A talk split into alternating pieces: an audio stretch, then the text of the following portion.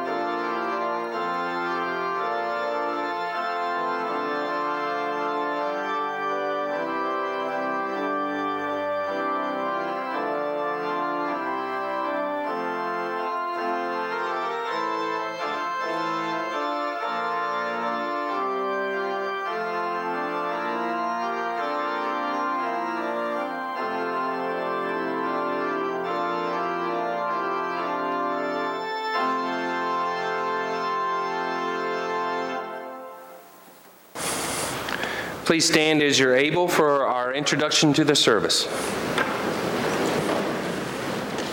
How shall we prepare this house for the coming of the King?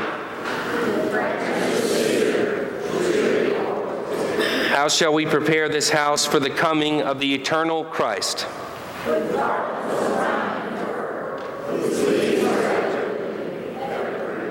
How shall we prepare this house for the coming of our Savior?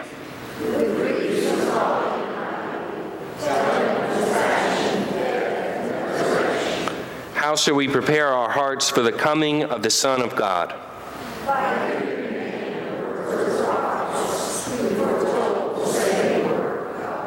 For God did not send the Son into the world to condemn the world, but that the world through him might be saved. Please be seated.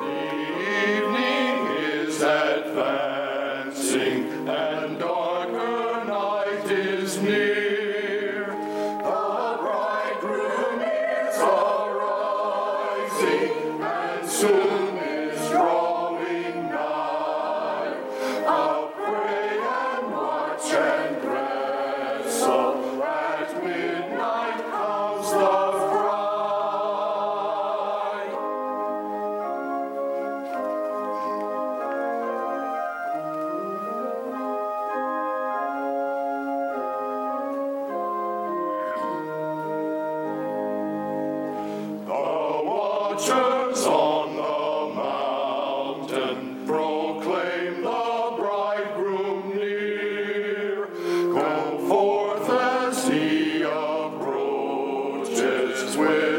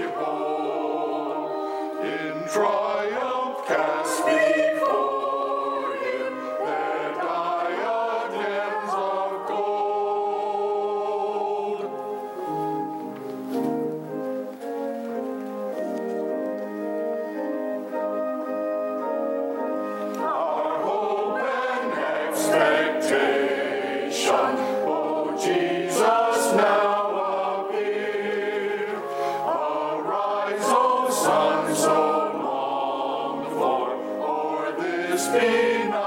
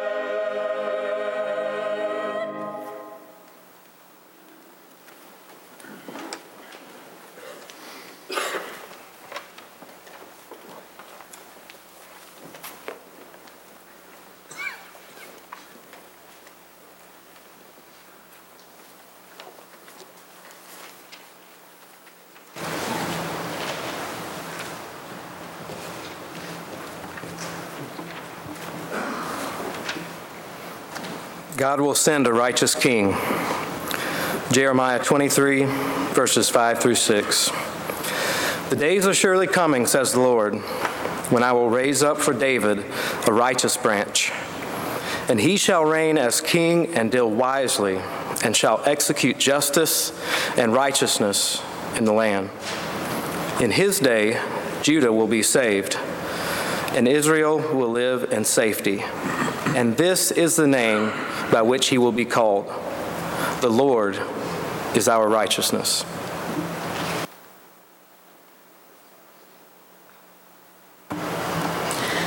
In ancient times, the cedar was revered as the tree of royalty. It also signified immortality and was used for purification. We place this cedar branch as a sign of Christ, who reigns as king forever, and whose coming in justice and righteousness will purify our hearts.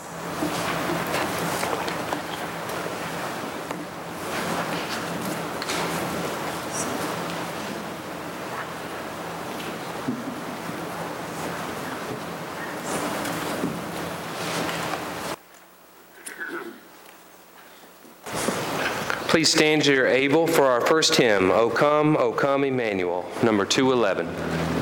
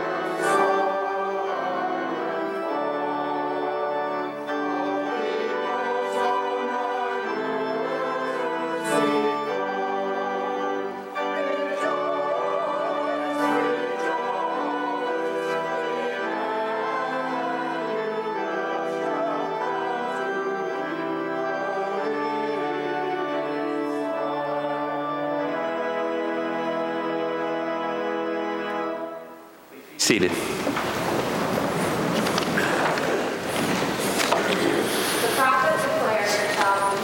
Isaiah 9, 2, 6 through 7. The people who walked in darkness have seen a great light. Those who lived in a land of darkness, on them light has shone. For a child has been born for us, a son given to us. Authority rests upon his shoulder, and he shall be named Wonderful Counselor, mighty God, everlasting Father, Prince of Peace. His authority shall grow continually, and there shall be endless peace. For the throne of David and his kingdom, he will establish and uphold it with justice and righteousness from this time onward and forevermore. The zeal of the Lord of hosts will do this. Because the needles of pine and fir trees appear not to die each season, the ancients saw them as a sign of things that last forever. Isaiah tells us that there will be no end to the reign of the Messiah. Therefore, we hang these wreaths of evergreens shaped in a circle, which itself has no end, to signify the eternal reign of Jesus the Christ.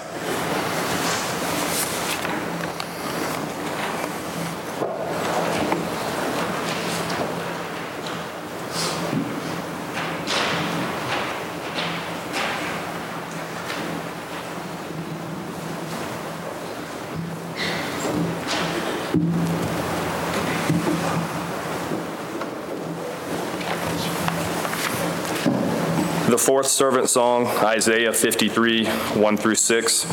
Who has believed what we have heard? And to whom has the arm of the Lord been revealed?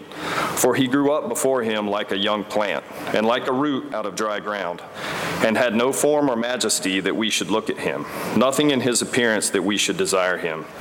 He was despised and rejected by others, a man of suffering and acquainted with infirmity. And as one from whom others hide their faces, he was despised, and we held him of no account. Surely he has borne our infirmities and carried our diseases. Yet we accounted him stricken, struck down by God, and afflicted. But he was wounded for our transgressions, crushed for our iniquities.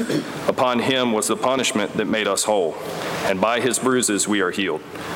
All we like sheep have gone astray. We have all turned to our own way, and the Lord has laid on him the iniquity of us all. For Christians, the Isaiah passage reflects the sufferings of Jesus, who saved us from our sins by his death on the cross and by his resurrection from the dead. In past times, holly and ivy were seen as signs of Christ's passion. Their prickly leaves suggested the crown of thorns, the red berries, the blood of the Savior, and the bitter bark, the drink offered to Jesus on the cross. As we place the holly and ivy, let us rejoice in the coming of Jesus, our Savior.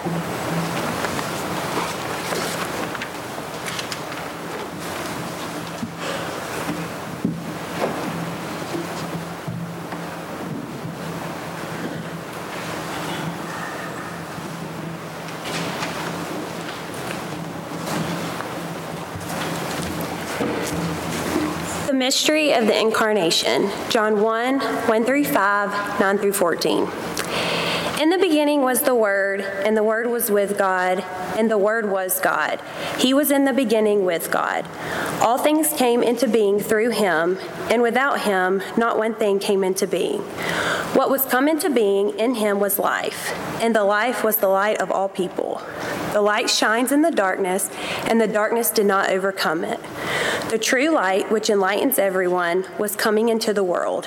He was in the world, and the world came into being through him. Yet the world did not know him. He came to what was his own, and his own people did not accept him. But to all who received him, who believed in his name, he gave power to become children of God, who were born not of the blood, or of the will of the flesh, or of the will of man, but of God. And the Word became flesh and lived among us, and he was seen his glory, the glory as of the Father's only Son, full of grace and truth. As we prepare for the coming of Jesus, the light of the world, we light the Christmas tree. During this Advent, wherever you see a lighted Christmas tree, let it call to mind the one who brings light to our darkness, healing to our brokenness, and peace to all who receive him.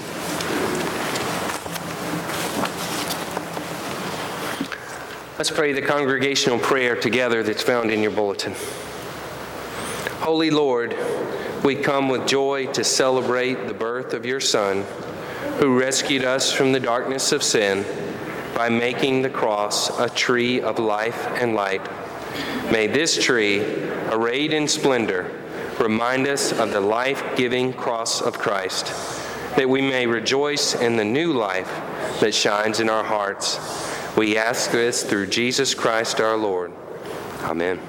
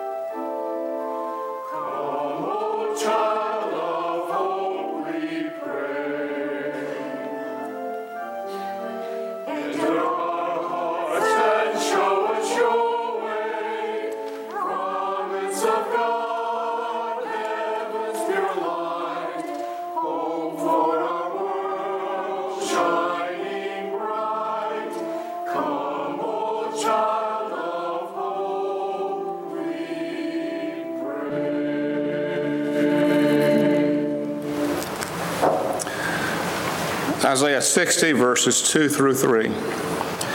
The prophet Isaiah said, For the darkness shall cover the earth, and thick darkness the peoples. But the Lord will rise upon you, and his glory will appear over you.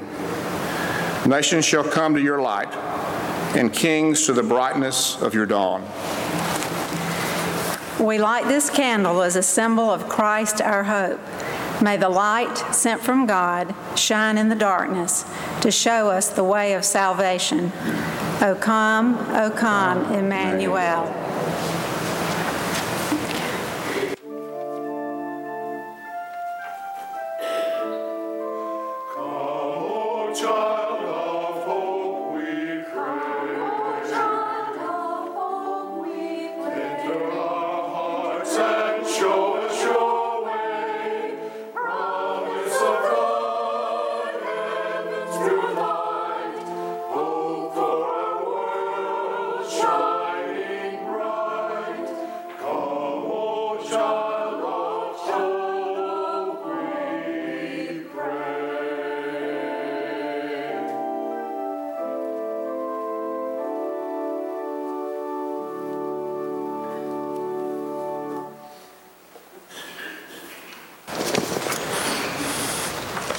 It's now time to give our tithes and other offerings.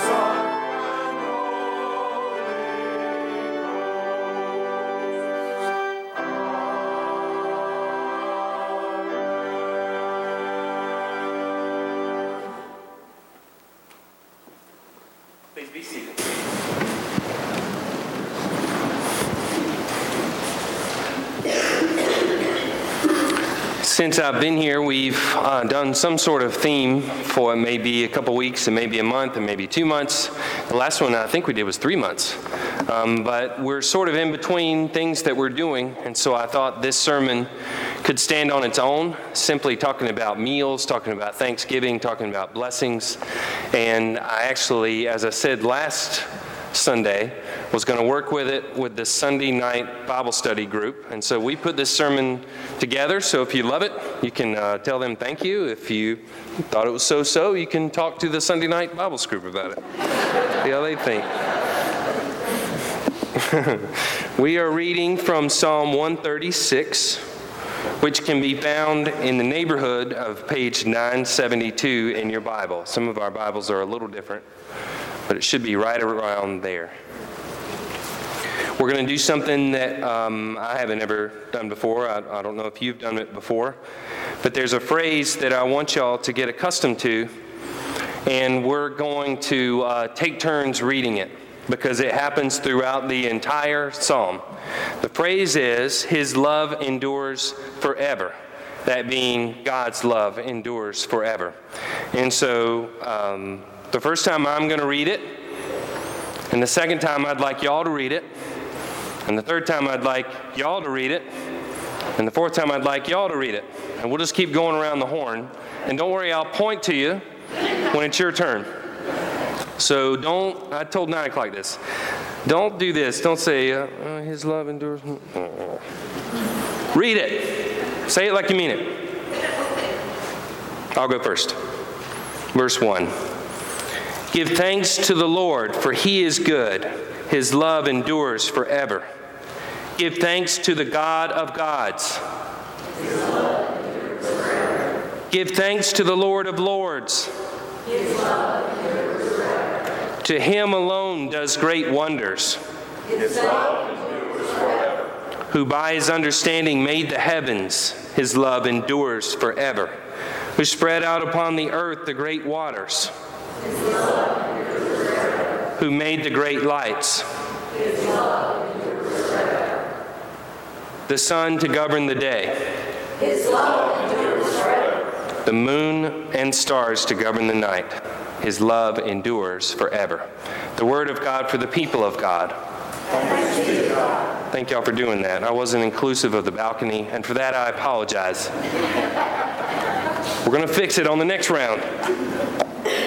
The significance of the blessing before the meal, any meal and any blessing is that it draws the family together for perhaps a quiet moment. Maybe it was quiet when y'all blessed the meal.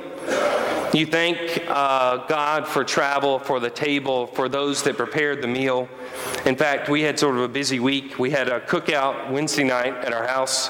Thursday, we were at Katie's parents', and Friday, we were at my house in Rock Hill. And so I'm typecast to do the sermon or do the um, prayer before every meal, the blessing. And so the thing that got me tickled was Wednesday because I so rarely prepare the meal that Wednesday, when I cooked the hamburgers, I said, and bless the hands that prepared it. Hold on, that's me. I'm the one that did that. Bless the loving hands that prepared this meal. But the blessing today in this passage is a little different. It's, it's got a lot more detail. It's got a lot more theology. It's got a lot more history. It's got a lot more purpose. Every blessing matters. But this one is particularly significant uh, for a number of reasons.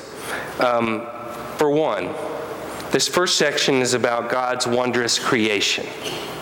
And there's a number of great things about starting with creation.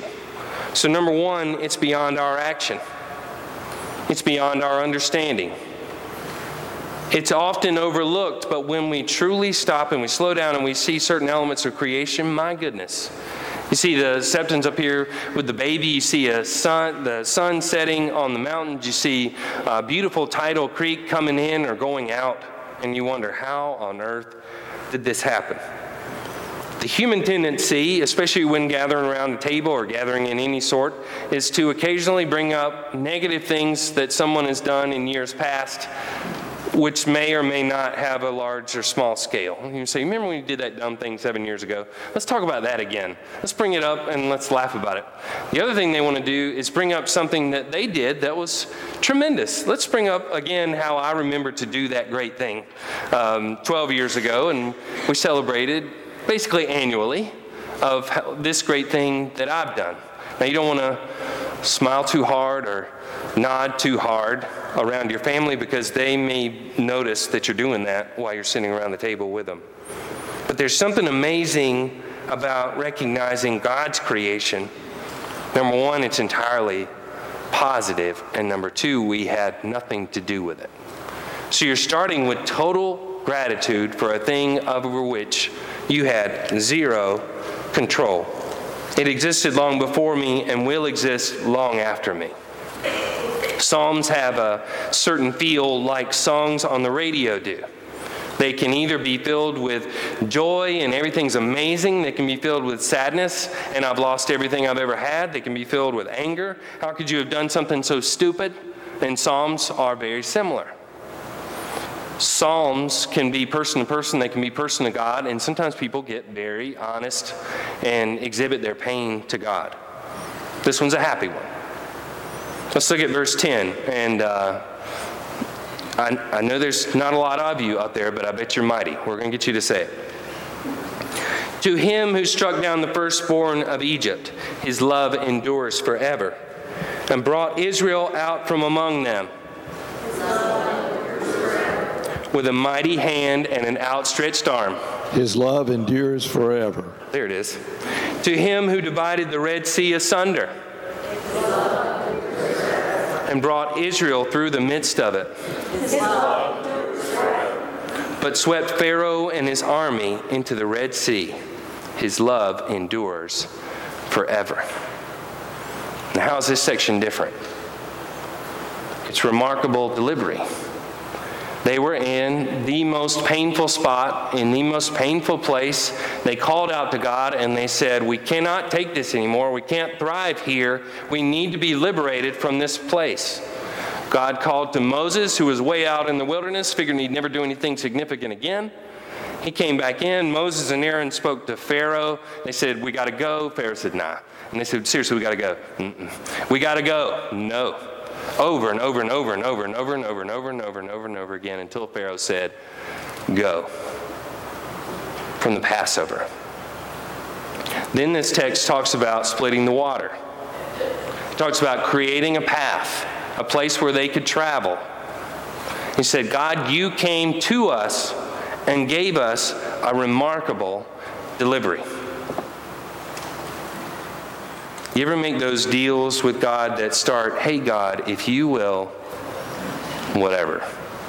If you, mm, if you do this for me, I will do some awesome things in the future. I mean, immediately, like, like as soon as I get this thing, I will do awesome things.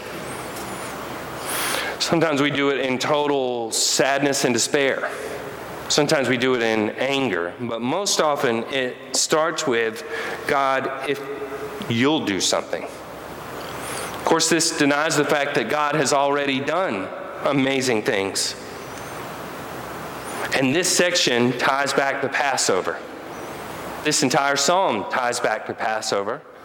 This psalm is to be read, is to be prayed, is to be sung at the Passover meal to celebrate what God has done for God's people. In fact, one of the major phases of my call to ministry started with hey, if you'll do this, I'll do something too. In uh, somewhere Wednesday, Thursday range of the first week of my knob year at the Citadel, I said, if you'll get me through this week, I'll go to church on Sunday. And for every week that we stay here, that deal is on. I'll go to church on Sunday. And I'd gone to church probably 48 times a year or better with my parents for 18 years. But of course, they woke me up and they told me to get dressed and they told me to get in the car and they drove me there. This was my choice. And the crazy thing, um, I guess it's not that crazy being in a military school, the chapel time was 9 a.m. How many chapel times in colleges would be at 9 a.m. would be well attended. That would probably be uh, four. That would be the three service academies, VMI, five. Whatever military academy is probably going to have an early chapel service. And so I said, if you get me through this week, I'll go. And that's one of the one. That's one of the times I lived up to it. But there's plenty of times that I said, "Oh, please, I, I've only got 15 minutes, and this trip takes 25. But please, please, you bargain, and you say, if you, then I will." The tremendous thing, as I said about this psalm, is it acknowledges what God has already done. Imagine a 12 year old saying to the parent, Hey, if you'll do something, then I'll think about doing something. What does the parent say? You've been on full scholarship since before you were born, with benefits and trips. Okay? I'm going to need you to do it because of something I've already done uh, to this point. So let's look at the last section. Let's go backwards. To him who led his people through the wilderness, his love endures forever. To him who struck down great kings, his love endures forever. And killed mighty kings, his love endures forever. Sihon, king of the Amorites, and Og, king of Bashan, and gave their land as an inheritance. His love endures forever. An inheritance to, to his servant Israel. His love endures forever. He remembered us in his low estate his love endures forever. and freed us from our enemies. He gives food to every creature. Give thanks to the God of heaven. Let's all say it. His love endures forever. Is that sinking in? How many times have y'all heard it? It's important to hear it. As a sermon title, I put repetition may bring understanding. That's like when somebody said practice makes perfect. Well, perfect practice makes perfect, okay? Actually hearing it, repetition, his love endures forever is important for humanity to hear. When someone thinks, what I've done, what I've said, what I haven't done, what I haven't said, I'm not sure that God could use me as an instrument to bring about God's will. In a season of preparation, of preparing for God to come in the form of a baby, we need to understand that we are called to respond and that His love endured before we woke up, before we answered, before we did anything, and His love continues to endure. So, what's the phrase of this last segment? The one true constant in our lives. Think about how many things in your life shift. Think about how many things in your life you don't know exactly how it's going to work out. Okay, when you go down a, line, a, table with a number of dishes at a church function and you're not certain what that thing is, do you take a scoop of it or more? Some people are adventurous. My first meeting ever at my first ever church was a covered dish dinner. And I thought, well, I'm going to need to take some of everything because these people are watching. I took some of every little thing, I put it all on the plate, and then I took a bite of something that I thought it was. It wasn't that. And I would like to see video footage of how my face held it together. Like, did I, would I, would I get a D minus, C, B? How did I hold it together when I took a bite of that thing? See, My family will tell you that I'll eat a, I'd be fine choosing five things to eat for the rest of my life. Watching five or six shows for the rest of my life. Reading the same text for the rest of my life. I, want, I like constants. There's so many things that shift in our life our health, our relationships, our work, our location, our church, what's going on in our community. This text talks about one true constant. Y'all ever heard of Sihon, king of the Amorites? Anybody got anything on that? Og, king of Bashan. Anybody know anything about him? So the interesting thing is that those two guys were two of the baddest guys in the land, and the people of that time would think no one will ever be more significant than they are. Yet we don't know who they are. Yet we know about God's love and God's purpose and God's hope because God is the one true constant. Through creation, through delivery, through constant presence, God's love endures forever. It's something that we need to take on. It's something that we need to take in. It's something that we need to understand for our very lives so that we can share it with our actions and our words throughout this season. What's your patience going to be like on the roads? What's your patience going to be like in the lines?